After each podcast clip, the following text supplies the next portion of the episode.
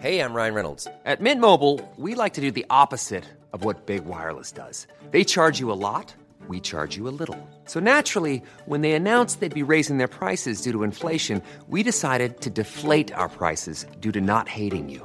That's right. We're cutting the price of Mint Unlimited from $30 a month to just $15 a month. Give it a try at mintmobile.com/switch. $45 up front for 3 months plus taxes and fees. Promo rate for new customers for limited time. Unlimited more than 40 gigabytes per month slows. Full terms at mintmobile.com.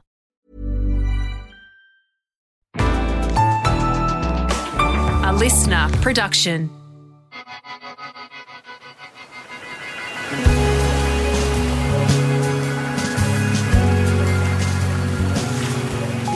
Hey, I'm pro surfer and mental health advocate Cooper Chapman, and this is Good Humans.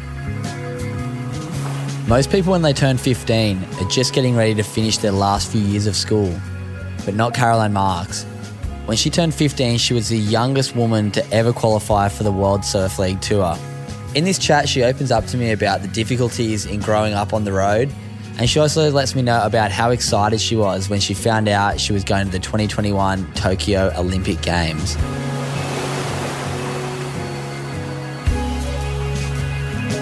Welcome to Good Humans Podcast, Caroline Marks. Thank you. Thanks for having me. So where in the world are you at the moment? I'm obviously sitting here in Narrabeen. We're on Zoom. Where are you located right now? So I'm currently at home in Sacramento, California. 3.5 months later, made it back home. Oh, yeah, seriously. What, did you enjoy the Oz leg? It was pretty fun, obviously, getting to come spend some time in the country, which is probably the least affected by COVID.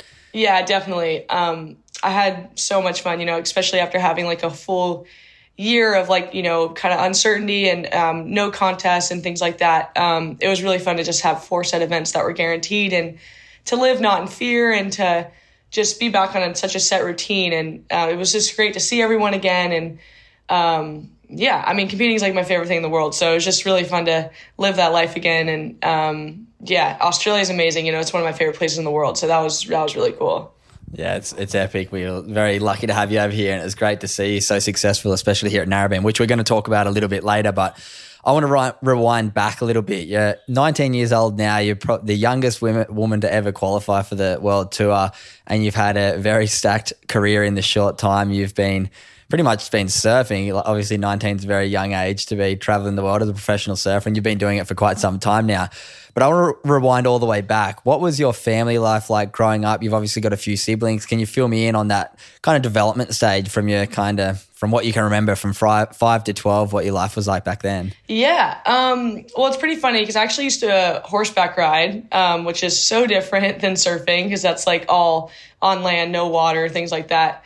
But yeah, I pretty much, grew up in Florida and grew up in Melbourne Beach, Florida, and lived right across the street from the beach. And on the other side, we lived on the lake. So we just pretty much surf and fish, go back and forth. And that's what we would do all day. I never really was on my phone or anything like that. We'd always just be outside and outdoors. And we'd ride our dirt bikes to go check the waves and stuff. So pretty cool way to grow up. And so I pretty much horseback rode till I was about 9, I'd say. And then what made me really want to stop, not that I didn't love horseback riding, I just really, really, really wanted to impress my brothers, and I really wanted them to think I was cool, and, they loved to surf, and they thought surfing was really cool, so I was like, well, I'm going to have to get good at something that they think is really cool, so I started surfing, and my brothers were like, hey, you're, really, really good at this, you should keep going, and I was kind of oblivious to it. I just did it because I was with them and I just wanted to be exactly like them. And,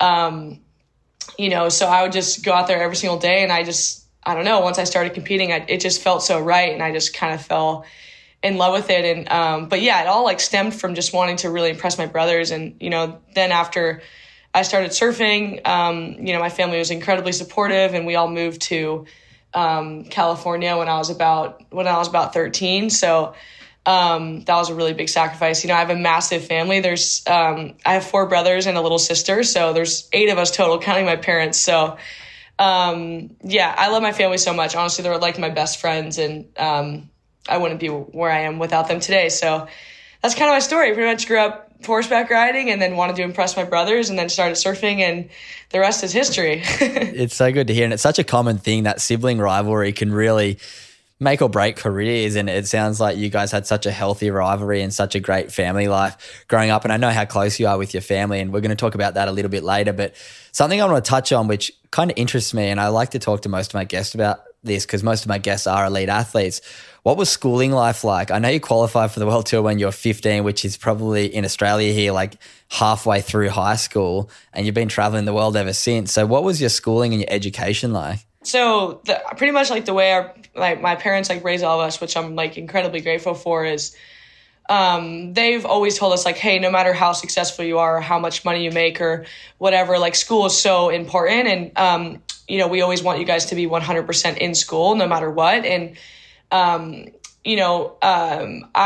went to school in Florida till sixth grade. And then after sixth grade, I started to travel a ton. That's when we were moving out to California, and I was like traveling with my brother and things like that. And that's like really when I started to get into surfing, is when I was about like 13, 14 is like when I got homeschooled. And so I did a Florida Virtual School for the first couple years of homeschooling.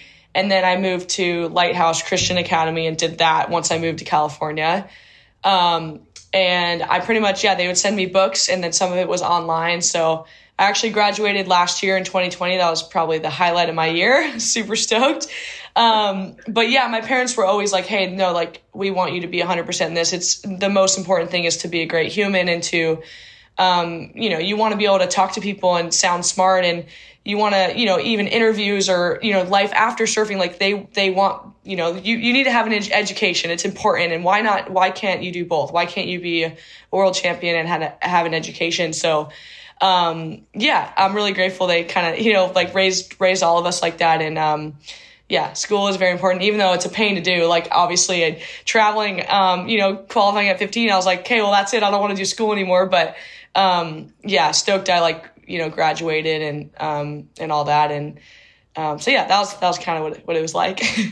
Yeah. I love to hear that. That's so cool that out of 2020, something good came out of it. You graduated from school, and it's pretty special to hear that. I didn't expect you to say that. I thought you would have been like, I dropped out quite early, because I mean, it's quite funny when you hear sports stars from a young age. I'm sure you would have been earning twice as much as all the teachers online that were teaching you, but you're still at school getting taught. And it's really cool that your parents did keep that education as a really important thing for you, and I guess all of your siblings too.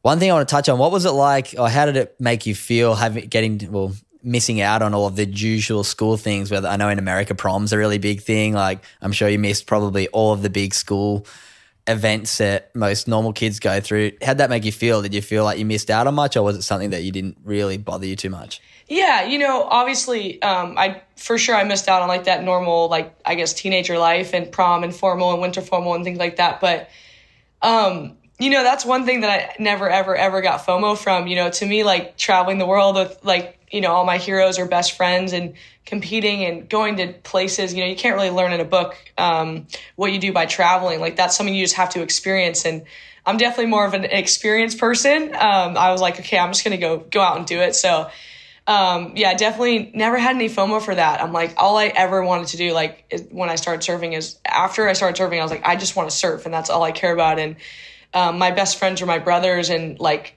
and then like their friends. And that's all I want to do is like surf with my brothers and try to impress them, and then surf with their friends. And that was like my favorite thing in the world. So, not really any FOMO from that. And I'm pretty fortunate. I have a lot of friends around the world, which definitely is really helpful, because friends are so incredibly important. So, No, I love that you touched on as well that idea of traveling the world. You get experiences that you definitely wouldn't get at school. And I believe, and I talk about this quite a lot in the podcast, it's almost like the university of life, traveling the world, experiencing cultures, something that can't be taught at school. As much as you can learn in geography, say, about different parts of the world, until you go and experience them, it's really, I think, one of the greatest ways to learn and to grow up and to mature. And you're obviously such a mature young lady, and you've achieved so many things, which I want to talk a little bit about. So 17 USA titles before you were probably 15, I think it was. What was that experience like once you got into that early part of your surf career and winning started to become such a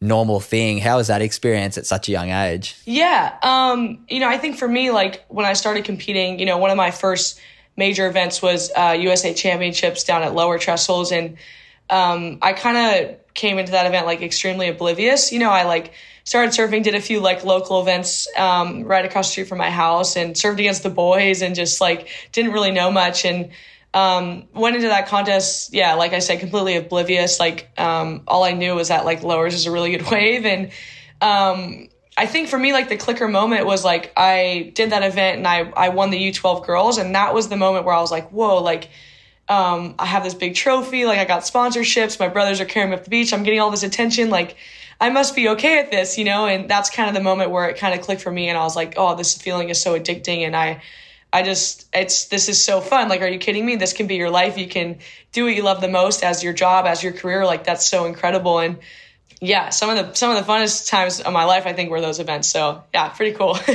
Let's talk about your first year on the qualifying series. You qualified at 15. So you must've been 14, which is ridiculously young to be traveling the world. Who did you travel with? And what was that experience like? Cause I'm guessing you qualified on your first year on the qualifying series, which is a big feat in itself. How was that experience getting to travel not just through America, but travel globally and start to experience different cultures and experience winning events on a global stage? Yeah, for sure. Traveling's like obviously like one of my favorite things in the world, and like I said, that's something you can never like learn in a book. You know, you have to just go experience it. And you know, one of the major reasons why I did you know, all those QS events, I did a year is the year I qualified. I wasn't even planning on trying to qualify that year. You know, I just, I remember I went to Cabo and I also did the Supergirl Pro, which are both events that are, you know, fairly close. Mexico's really close and Cabo's just, or Supergirl, sorry, is just in Oceanside. So it's just a 20-minute drive from my house. And I remember I did really well in those events. And I, that's like why I did the other events, is just to get experience in other waves and things like that. And I was like, okay, well, I guess I'll go to Spain and just see what happens. Or, I'm going to go to Australia too, just so I can compete against the girls that are super gnarly in different kinds of waves, because one day I do want to be on the tour and I do want to, surf against these girls and things like that. So that's like why I did the QS that year. And, I think it's so incredibly important to have a good support crew and, you know, have that like, yeah, great support team when you're traveling. So I traveled with my dad a lot and my mom as well, and as well as Mike Parsons too, who's still my coach. And sometimes I bring my brothers as well whenever they're off school or things like that. So yeah, I think it's so important. Even now, like, you know, obviously I'm still super young, I'm 19, but I still always bring someone everywhere like with me, because I think that's what makes the whole journey so special, is getting to share it with people you love the most, you know. And like there's no better feeling than like winning something that you work so hard for and then sharing that with your family and your friends, and it's just so special. So yeah, I have such a massive family, so I can like pick and choose, like, hey, Dad, I want you here, like, Luke, I want you here, Zach, like, whatever, Mom, I want you here. And it's all cool because my whole family surfs. So yeah, that's kind of how it all happened. But yeah, still the same support crew that I've had since I started traveling, which is, like I said, I'm so fortunate that I have such a great family and support crew. So it's pretty rad. Yeah, it's really cool. And I can see how much just in your face smiling about your family they mean to you, and how much having them there at the events has meant to you over the last couple of years. While obviously you've pretty much grown up on the road traveling, what's been something that you found quite difficult? Because I know not everything is smiley and rosy. I know there's always little speed bumps along the road. What's something, apart from the COVID test, because we're going to talk about that soon, what's something that you found maybe a little bit difficult growing up on the road? Yeah, you know, I think when you're like especially like a young woman, you know, growing up on the tour, I think you kind of go from like, you know, obviously just amateur, you know, like serving the amateur and juniors events and just seeing like a certain amount of people to, you know, going on a world stage that, you know, millions of people are watching you surf and kind of judging your body and watching you grow up on the tour. And, you know, in a way that there are times where that was like pretty challenging. And, you know, I have such a big family and they're so awesome, but they also have like lives too. And they can't just like drop everything they have and come with me as well. And, so, you know, a lot of times being away from your family and not seeing them for 3 or 4 months at a time, like, you know, obviously I just went to Australia and didn't see my whole family for almost 4 months. So, you know, things like that can be pretty hard, especially like when you're really close to your family. And, you know, thankful, there's things like FaceTime and Skype and all that, which is really helpful. But, you know, sometimes you go through a hard loss or a hard moment and, or you get really homesick and you just kind of want your family there and they're just, you know, halfway across the planet, or you're in quarantine and your family's halfway across the planet. So I'd say those are probably the hardest things. Something you like briefly touched on at the start of that was growing up on tour, and it's something that I talked to Laura Ennever about. The surf industry went through, especially with women, went through this stage of like being a really sexy thing, and it feels like it's coming back to being a really athletic thing, which I think is great because you guys are athletes. You don't have to go out there and try and sell bikinis. You guys are going out there to try and win world titles. What's that? Do you feel any pressure with that side of things, with the whole body image and bikinis and whatnot that come with being a women's surfer? You know, I think that in the beginning, like when I first kind of got thrown, like I'd say when I first qualified and was kind of like I said, that year that I qualified, that wasn't necessarily, obviously, like, you know, doing all those events, I was like, okay, my goal going into every event is to win, but I wasn't necessarily trying to qualify that year. It was more just to get experience against like really good girls and different kinds of waves. And and then once I qualified, I was like, wow, okay, let's give this a go. This is like my dream. It just happened way sooner than I was expecting. And I think just getting kind of thrown into the world, I definitely read a few comments about myself on Instagram and that I was not very stoked on. And, you know, I think now I just kind of embrace it all and try not to really feed into social media. You know, I think there's always going to be people that are going to say negative things, unfortunately. No matter what you do, it's pretty impossible to please everybody. So for me, it's surrounding myself with really great people that make me feel good. Like, you know, I call them my feel-good people. And for me, that's my family and my friends and my coach and trainer, whatever. And, you know, I just kind of do what feels good for me. And that's all that really matters. You know, if I'm happy, that's all that matters. And you don't want to feed into the negative bits. And a lot of times when people say negative things about you, you know, they're just jealous. So you gotta know that too. So, but yeah, I've learned to embrace it all. Like I've learned to embrace the changes my body goes through and I've just learned to embrace it all because like life's such a gift and it's so special and our life is so fun. So I'm kind of just like, whatever, I love my life, it's all good. But yeah, pretty interesting for sure. No, it's such a mature mindset. I love that you feel good people. And it's like the opinions of people on social media are so easy to get sucked into. And it's so great, the mature mindset that you have by it and the understanding that you have that if you're listening to the people that actually matter to you, that's all that really matters. And it's a good kind of pick up for anyone listening to this. Respect the opinions of those around you. And social media, if you don't know the person, if the person's not offering you a positive comment or at least some sort of constructive criticism, don't listen to them. It's so stupid, so much of the stuff that comes out of social media nowadays. For sure. And like, look, we're all guilty of it. Like you know, obviously, I mean, my screen time is probably more than anyone that's listening to this podcast, but you know, it's like, I'm guilty of it. Like you know, I read into comments or I read into things sometimes, but then I'm also like catch myself and be like, hey, why am I doing this? And I feel like just throughout the last couple of years, I feel like I've really learned how to like, be like, no, I have my crew and that's it. That's all I need is my crew because they back me no matter what happens. And they're my feel good people. And that's all I need in my life. Cause you know, that's it. Yeah, I love that. That's such a great way to put it. And so, like I said, such a mature mindset at your age. All right, I'm going to fast forward into world tour career. First year on tour, 7th in the world, great start to your kind of world tour life at 16. Obviously, you would have been finding your feet. Second year on tour, first event of the year, you win the first event of the year. And it was the first event that the World Surf League adopted equal prize money for men and women.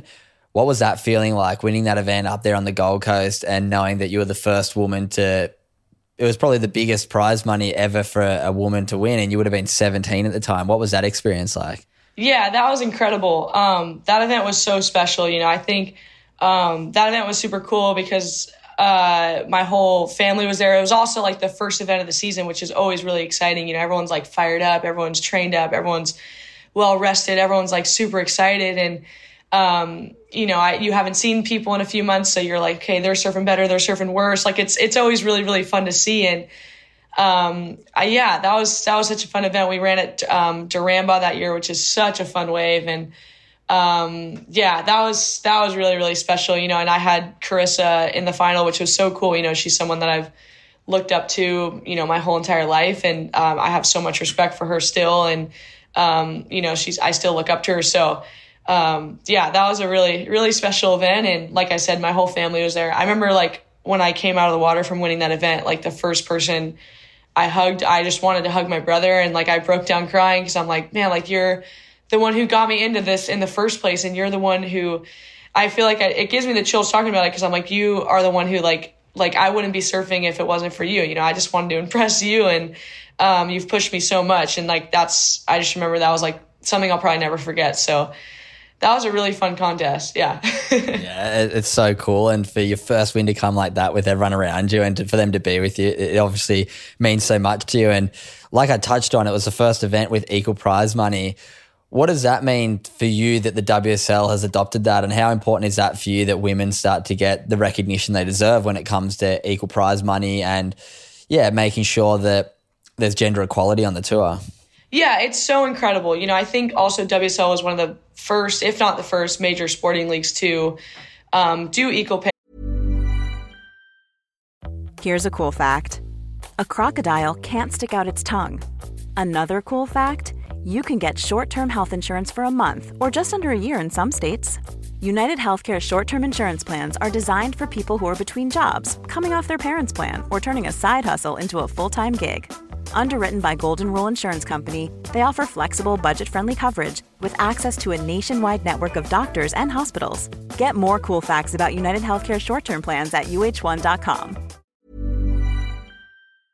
For both men and women, which is so massive, you know, and you know, I think nowadays, like, the girls are so good and so gnarly, and everyone like works so hard, and everyone's charging, and, you know, girls are starting to do more airs and, you know, getting barreled on reefs and surfing heavier waves. And I think we definitely deserve to be, you know, equal. And it was also really cool to see how supportive that all the men were with us. You know, a lot of them posted on their social media, and a lot of them were like really supportive of it, which is so, so cool. And it's incredible. Like I said, the level of the sport is getting pushed so much, and it's just going to keep elevating, which is so exciting. And it also shows like the younger generation, like, hey, there's such a massive future. If this is the life you choose to do, like, it's amazing. Like, it's such a, you get to surf, and, you know, you get paid well for it, and it's just incredible. So, yeah, major props to WSL, and it was incredible to be a part of that movement. And, you know, to me, I just like thank all the women that came before me, you know, like, Lisa Anderson and Layne Beachley and Stephanie Gilmore and Carissa Moore, and, you know, I can go on, Frieda Zamba, I can go on and on and on, but those girls paved the way for, you know, for my generation to be like, wow, like, and now there's equal pay. So pretty incredible. Another great thing that your timing has been immaculate with your career, the Olympics. Tell me about that journey. And I want to specifically talk about that last event of the year in 2017 at Honolua Bay, whereas you, Carissa Moore and Lakey Peterson, 1, 2, and 3 in the world, and the top two made it to the Olympics. What sort of pressure did you go into that event with? Was, oh my God, I have to beat Lakey or one of them to make it to the Olympics. Was that going through your mind, or was it just a normal surf comp for you? Oh yeah. I mean, to be completely honest, that was the most pressure I think I've ever felt in my whole life.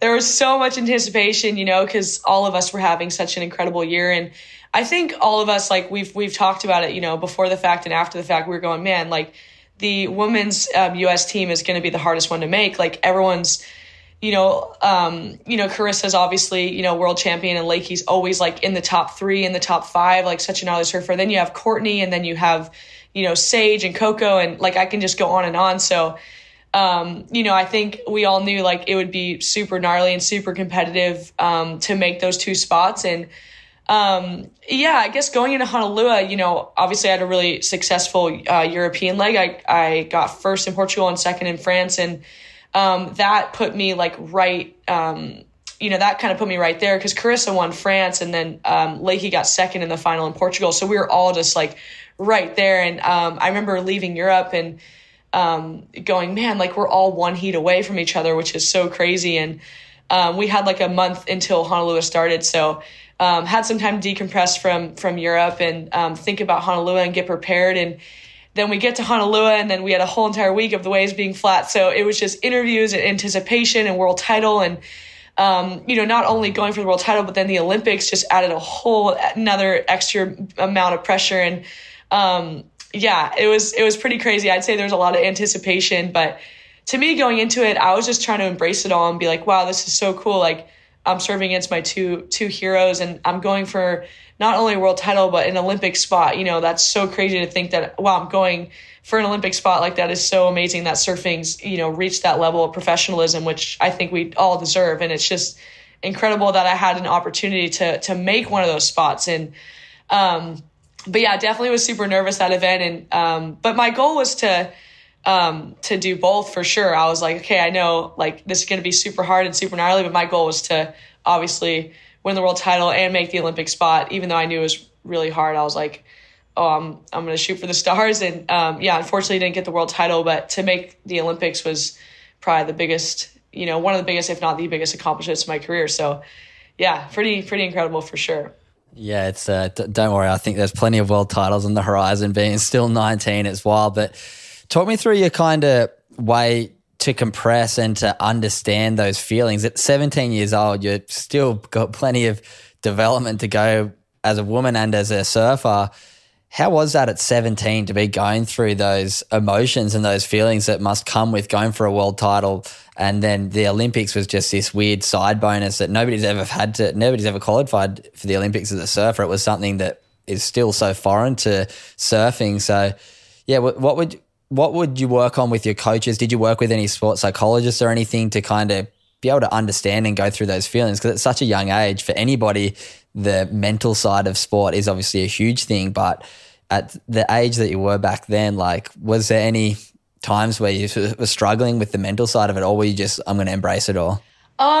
That's like, I mean, for sure, that's definitely a lot to comprehend when you're 17. And I think what saved me so well was like, I just didn't really think. I just was like, I just like love to surf, and this is so cool that I'm in this, you know, position, but I'm also like extremely hard on myself, and I want to do so good, and I want to win everything, and like it's really hard, and everyone's so gnarly, and you know there are times where you lose and it's just like the worst feeling ever and you feel like a failure, but then when you win it's so special and so amazing and you keep coming back because you know losing sucks so much and winning feels so good and surfing is so fun, and that's what makes the whole game so fun. But yeah, I mean, then again, I'm just going to go back to like my feel good people, you know, like I brought my whole entire family to that event, and, you know, they just kind of helped me, I guess, get my mind off of it and just kind of enjoy like being in Hawaii and enjoy surfing and just kind of, I don't know, just not really think about it and just to kind of enjoy it. And they just make me feel good. I don't really know how to explain it, but, yeah, I'd say my coach, Mike, and as well as my family, you know, they were all there, and I just kind of surrounded myself with them, and, they were like an amazing, I guess, distraction in a way, you know, to kind of like, yeah, not think too much about it, you know, and kind of just go out there and just have fun with it and embrace it. So, but yeah, that was definitely a lot of pressure for sure, but they helped with all that. So that was nice. What I want to chat to you about now, and this is something that I'm sure would have been so tough to deal with. Coming to Australia for the World Surf League leg this year, everybody had to get a charter flight to Australia, and the one news story that came out was one surfer failed to record a negative COVID test and didn't get on the flight, and it was Caroline Marks. Tell me about that story and how hard that would have been to deal with. Holy smokes. Yeah, that was, you know, obviously I was extremely devastated, and you know we had so many meetings, and there was so much anticipation leading up to the Australian leg, and we were all so excited, and you know I pretty much had an entire year off to think about the Australian leg and to train really hard and to surf really hard and to work on your boards and work on your fitness and nutrition and just get everything so dialed, you know, most time off we've ever experienced in our career. And you know, and yeah, we, from our understanding, you know, it was like, okay, there's one flight going, and if you're not on that flight, you know, you're not gonna, you know, do the Australian leg. So, yeah, I was extremely careful, you know, those few weeks before, you know, I was extra careful those few weeks before that plane flight, just knowing like, okay, this is the flight, you know, I have to get on this plane, you know, I'm obviously going for the world title and I just want to be in those events, and it just sounds so fun. And, yeah, that was extremely devastating. I actually surfed that whole entire morning and felt great. And, yeah, I remember my dad called me and told me, and I was like kind of in disbelief, and, yeah, my heart pretty much sunk, and I was just like so baffled and was like, oh my gosh, that's super heavy. And, you know, obviously I know actually a lot of my family has been really affected by COVID. So I know it's a thing. I know it's a real virus, and, I was just thankful in the moment going, okay, well, at least I'm healthy. And that's like first and foremost what's is most important. But I also felt completely fine and completely normal. So there was something about it that kind of felt a little bit strange and a little bit odd. So Thankfully, I had 4 negative tests to deem it was a false positive. And, thankfully WSL was able to get me to Australia, and they're kind of like, hey, if it is a false positive, there is no reason why you couldn't get there because, you aren't sick. You don't have COVID. You're actually totally fine. And it was just a faulty test, which is more common than you think. So I'm just so thankful I got there, and it made me 10 times more grateful for everything. And just to surf and to be in those contests it just made me so happy. I was just so happy to get there. So, it was a dagger to the heart, the way to start it, but it all ended up working out great. So yeah. Yeah. What was that, 24 hours like from hearing the news to, was it just rush to all right, I need to get another test, or was it just heartbreak? How did you deal with that? That would have been at 19 years old. You might've been 18 back then.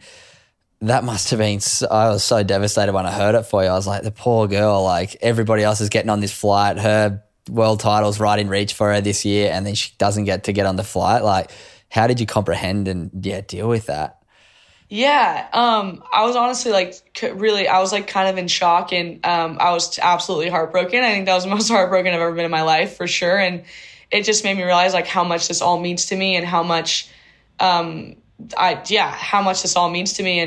And it was pretty wild, because if you're not in those events, it was almost half the tour is in Australia. And if you weren't in those events, your world title's out the window, and almost your whole year. So, it was super heavy. I was pretty much in shock mode, but I did go get a test right away to make sure that I didn't actually have COVID, because I know a lot of times young kids don't even have symptoms and things like that. So I was maybe I do have it and I'm asymptomatic, which could be a possibility, but, tested negative right away. And then pretty much was quarantining and just kept having people come to my house and test me. And within a 3.5-4 day period, I had 4 negative tests, and it just deemed me to be a false positive. And, pretty wild for sure. It's crazy to think back about it, but, I went from absolutely heartbreaking, devastated to to super happy 'cause I was getting there. And then, a lot of ups and downs, a lot of emotions, but, that was wild for sure. Yeah. Well, we're definitely glad you got over here, 'cause it was quite a successful Australian league for you, especially this event here at Narrabeen, just down the road from where I'm sitting right now. You touched on it before, and I know because we got to hang out a little bit when you're here in Australia, you didn't travel with your family over here. What was that experience like? I know your family is so important, and they're your feel-good people that you can rely on. What was that experience like coming to Australia, a long way away from home, with so much going on in the world with COVID, without your family? Who was your travel crew, and what did that mean to you to not have them with you? Yeah, obviously... I think we all kind of knew this year would be really tricky to bring, your family, just because a lot of times, you can only have one person, you get a +1 or a +2. And, they kind of told us really early in advance, hey, you can only bring one person to Australia. And, I have tons of younger siblings, so they need their mom there and their dad there. And, to me, I was what, I just spent the most time I've ever spent with my family in that amount of time. I was pretty much home with them for a whole entire year. So, I guess I was in a way ready to be okay, I'll see you guys in a few months. Even though I wish they could have all been there, but just with quarantine and everything, it was just tricky for them to kind of be there. And, I went with one of my really, really good friends back home from Florida. She kind of is extended family. And, she actually used to be my school teacher, which is really, really funny. She used to tutor me and my family for school. And, she's 10 years older than me, and now she's sister, best friend. So in a way, I totally felt I had family there. And I went with my friend Bailey, and then also was working over there with Luke Egan, which was really awesome. He's super cool, and got to hang out with his family a bit. So it was nice to have that family vibe there and that really nice support crew. And, and like I said, even though your family's not there with you physically, just talking to them every day on FaceTime. And I know they watch all my heats, and I know they're, I can feel the support from even halfway across the world, which is pretty crazy, but I can just feel that support. So, but I still, like I said, I had Bailey and Luke. So that was awesome. That was super fun. That's great. And you did have such a successful time here. What did you think of the wave at Narrabeen? I got to ask you, Narrabeen's where I grew up. you came here, dominated the event, took it out. How fun was that getting to come and surf a few different waves as to what the tour's used to? Yeah, that was super fun. And, you know, I've been to Newcastle a couple times for the QS, but Narrabeen was a place that I've never been to, never surfed the wave, and I was really excited for that. You know, I've been to Manly a few times, but I had no idea Narrabeen was that close. I would have driven there every single day and surfed it, but yeah, super fun. And it was really nice to go left a ton for a contest. And Narrabeen's such a rad place. Like, there's so many cool cafes and everyone's super nice. There's tons of fun little waves, and it's warm, and yeah, like I said, super fun little beach break. And it was really, really fun to go left a ton. So yeah, that place was awesome. And yeah, I would be really stoked to go back there, whether it's on the tour or just to go back there and visit. I really enjoyed my time there. So yeah, super, super fun wave. No, well, you're definitely always welcome back here. And I know my little sister, Sophia, who's a little Roxy surfer as well, and you guys became quite good friends while you're over here, so I'm sure she'll be very stoked to have you to come over. So shout out to Sophia. First time she's had a shout out on this podcast. What's up, Soph? Shout out, Sophia. Legend. All right, so a couple more little questions to finish off. Being so young and having such a successful career, there's obviously a lot of young girls looking up to you. How important is it for you to be a positive role model to young girls? Yeah, it's so important. You know, I think it's pretty crazy to think, like, I guess in a way I'm a role model, you know, because I have so many people that I look up to still. And yeah, you know, I think to me, I've always looked at someone like Stephanie Gilmore and Mick Fanning. I think they've had such an incredible balance of working really hard and being super gnarly and, like, you know, being really competitive, but also, like, you know, being able to turn it on and off and talking to everyone and giving their time to everyone and looking everyone in the eye. And I think that's so incredible and so important, you know, because at the end of the day, what people remember is how you make them feel and how good of a person you are. So, you know, I think to them, I really, really look up to them because I'm like, wow, they're so successful and they're so nice. And it's just so incredible to see. So, I think it's so important, and I definitely try to do my best to be nice to everyone and to be a positive role model and to give everyone my time. And yeah, hopefully people think I do all right at it. So yeah, it's because it's a big, big deal to me for sure. So nah, I love that. And that's we'd probably said hello a couple times around the world traveling at the QS level, and then yeah, even just to bump shoulders with you at Narrabeen, and you're always so open to have a chat. When I pitched this podcast, you were so like, yeah, let's do it. So I'm very grateful that you were happy to do this, and I'm sure a lot of hopefully young girls and young guys and people from around the world can hear this podcast and be like, wow, Caroline's an amazing person, because I know the sort of person you are, and it's great to hear your story and also hear the way that you want to give back to the younger generations and make sure that, yeah, you're not only a gnarly competitor, but you're a good human, and that's what this podcast is all about. So props to you. Two last little questions. What advice do you have for, let's say, young girls that are aspiring to do some big things in their life at a young age, and you've achieved so much in such a short space at such a young age? What advice would you have for young girls who want to dream big and achieve some massive goals? Like, I know world titles on the horizon for you, and that's obviously one of your big goals, but what advice do you have for young girls really looking to achieve anything, let alone not just surfing, but anything in their life?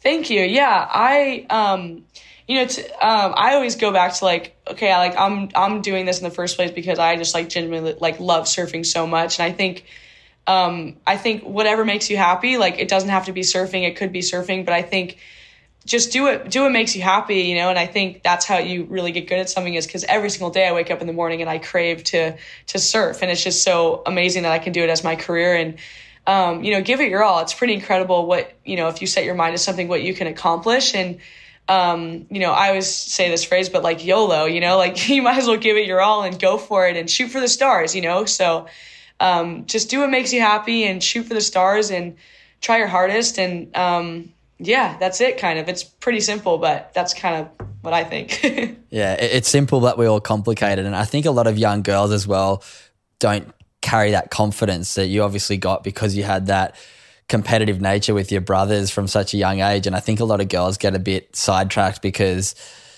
it comes from a confidence thing, and it's so great that yours is all about that why, and it all comes back to how much you love surfing, and you can just see you ooze the love of surfing, and that's why you're so successful. So it's great to have watched you be so successful so far, But I feel like there's some massive things on the way. And yeah, I'm really excited to watch it. But the last question I leave everybody with on this podcast is, what does being a good human mean to Caroline Marks? Oh, what being a good human? Oh, that's everything. You know, I think, like I said, what it all really comes down to is like how good of a person you are. And yeah, so it means everything to me. And I just want to thank my parents because they've been such great role models. And yeah, it means everything. Being a good human is very important. So repping it on my shirt.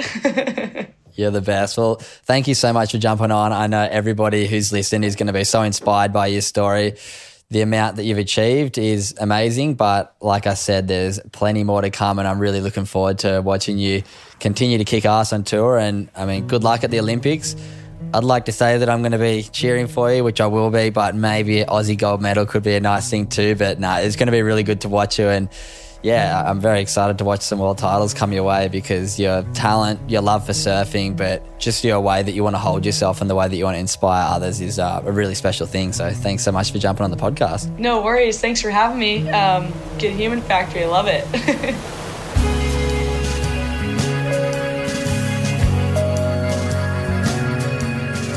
If this interview has raised any concerns for you, please call Lifeline on 13 11 14. Good Humans was presented by me, Cooper Chapman. Producer, Alex Mitchell. Audio production by Darcy Thompson.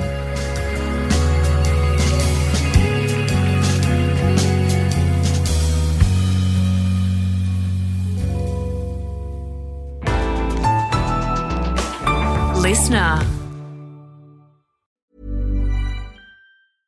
A lot can happen in the next 3 years. Like a chatbot may be your new best friend. But what won't change? Needing health insurance. UnitedHealthcare Tri-Term Medical Plans are available for these changing times. Underwritten by Golden Rule Insurance Company, they offer budget-friendly, flexible coverage for people who are in between jobs or missed open enrollment. The plans last nearly 3 years in some states, with access to a nationwide network of doctors and hospitals. So for whatever tomorrow brings, UnitedHealthcare Tri-Term Medical Plans may be for you. Learn more at uh1.com.